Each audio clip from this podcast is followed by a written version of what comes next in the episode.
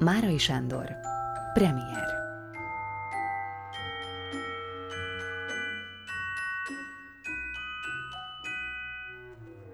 Egy órája már, hogy megszületett a kisgyermek. Az ápolónő pójába csavarta, és elment reggelizni, mert az élet megy tovább, minden gyönyörű ordináriságával és útszéli órarendjével. Semmi nem tudja útját állni, még az ilyen miniatűr világesemény sem, mint egy új ember születése. A kisgyermek kényelmetlenül fekszik a pójában és unatkozik. A rokonok föléje hajolnak és ismerős vonásokat keresnek arcában. De az igazság az, hogy a kisgyermek e pillanatban nem hasonlít még senkire. Nem rokona még Imrének, sem Évának. Nem döntött a hasonlóság felől. Tartózkodó közönnyel pillant maga elé. A kisgyermek most élete első órájában rokona még az egész emberiségnek. Most még ő a modell, a homo sapiens modellje. Ő az ember, mint egy piszkozatban, primitív fogalmazásban. Most lehetne még akárki. Kis idő múlva már ő lesz Jancsi, az a bizonyos, az utálatos vagy aranyos, az okos, vagy kelekótya. De életének ebben az első órájában olyan szabad még, amilyen nem lesz már soha többé. Néhány nap múlva már ellenszembeket érez, és rokon szembeket. Utálja majd Dezső bácsi dohányszagát, s szereti a fiatal mama tejszagát. E pillanatban nem szeret még senkit és semmit. Nagy torog öregem, gondolom, amíg bölcsője fölött könyökörök. Te vagy most, s még néhány óráig, talán az első etetés pillanatáig, a legnagyobb úr a világon. Még nem tartozol senkinek semmivel. Mihelyest az első tejet leszittad anyád melléből, már adósa vagy neki, eljegyezted magad az emberekkel. Vágyakozol, szeretsz és gyűlölsz. Most tiszta még? És a szónak nem csak pelenkai értelmében tiszta. Körmei hosszúak, haja dús, arca duzzadt és vörös.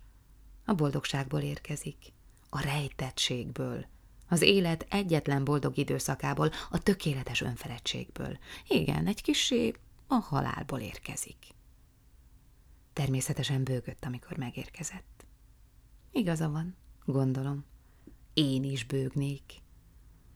A nyári napot látta első pillantásával, de a nap sem tetszett neki. Gyanít valamit? Már hallgat, vakarózik. Torkom köszörülöm, halkan beszélek hozzá.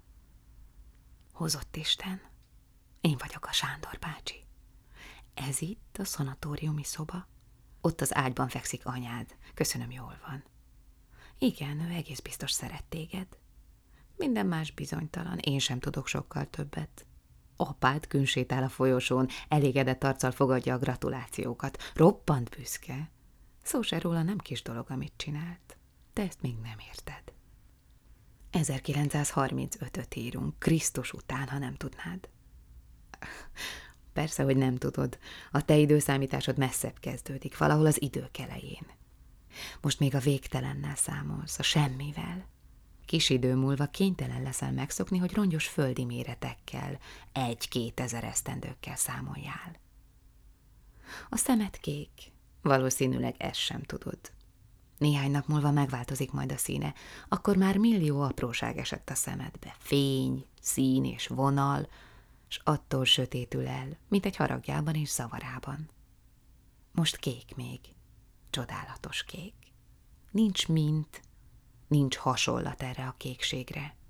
Nem hasonlít az ég, sem a tengerszemek kékségére, egyszerűen olyan kék, mint egy újszülött szeme egy órával azután, hogy megpillantotta a világot. Megnyugtatlak, van mindened, ami az élethez kell. Kezed, lábad, teljes felszerelés. Nem felejtettek el semmit. Most már aztán rajtad múlik minden, barátom. Nem lesz nagy mulatság. Vágyódás lesz, örök vágyódás, fájdalom, kielégületlenség, harag és indulat, s néha egy villanásra az a csodálatos fényesség, amiért talán érdemes élni ha egy pillanatra szeretsz valamit vagy valakit. De az is más lesz, mint elképzeled. Nem ilyen fellengzős, sokkal egyszerűbb, tárgyilagosabb. Na nem akarlak megijeszteni.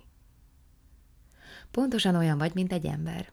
Nem vagy szép sem rút, ember vagy. Úgy is mondhatnám, embernek éppen elég tökéletes vagy. Kis szerveid, csodálatos szíved, felfoghatatlan mirigyeid, a bolygóideg, minden működik már tökéletes összhangban. Ez a kis masina, a szíved, amely néhány hónapja és egy órája dobog már, így jár majd az utolsó pillanatig, egyetlen ütem kihagyása nélkül, remélhetőleg sok-sok éven át. De most sokkal tökéletesebben, mint valaha is lehet, akárhogy edzed majd, bármint vigyázol is rá. A feladat, melyre felkészül, herkulesi. Át kell szolgálnia az életet. Tested üdesejtjei most mindent kibírnak még, a halál előszobájából érkezel, amely egyidejűleg az élet előszobája is, mert a végtelenben ilyen helyszűke van. Tanácsaim a következők. Ne dohányozzál, ne igyál alkoholt, élj mértékletesen. Ó, te, nem tudok semmit. Élj, ahogy lehet. Azt sem mondom, hogy jó legyél, vagy hűséges, vagy szorgalmas. Leszel jó is és hűséges is, és közben leszel pimasz és aljas is. Ember leszel. Miért nézel ilyen idegen? Nem tetszik? Ki kell bírni, fiacskám. Igaz, sokan nem bírják, elszöknek. Most nem ismered még a félelmet. Nem tudod, mi az, amikor alkonyodik, vagy a szomszéd szobában kiabálnak, vagy nem hozzák idejében az ételt. Irigyellek és sajnállak. Én már mindent tudok. Azt is, hogy a tudásom birtokában nem lettem sokkal okosabb, sem boldogabb, mint amilyen te itt vagy, az élet ez ünnepélyes órájában, a premiéren. De lám, már szájadba dugod ujjaidat. Szeretnél valamit?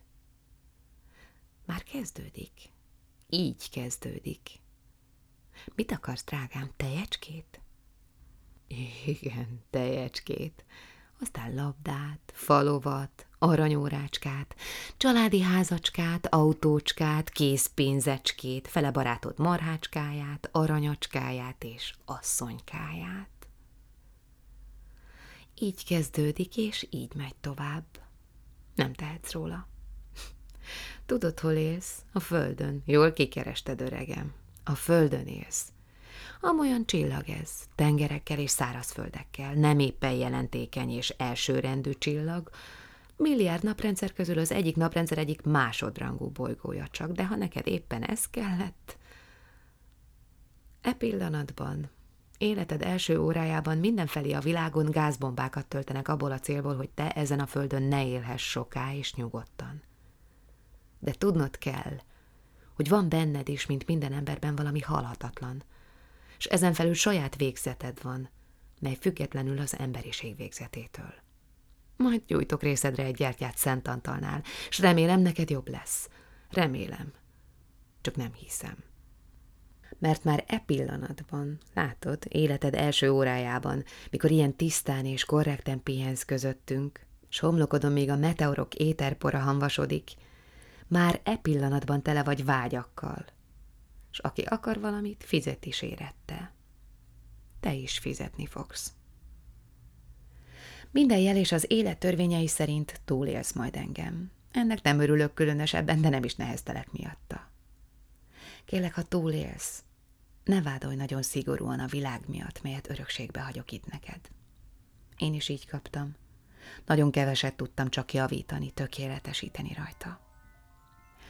Aludj jól, egyél, áll, élj boldogan. A világ e pillanattól a tiéd is. Engedd meg, hogy a házigazda mozdulatával felajánljam tengerestül, pálmaerdőstül, irodalmostól és gázbombástól. Érezd jól magad közöttünk. Hozott Isten, öregem. Hozott Isten.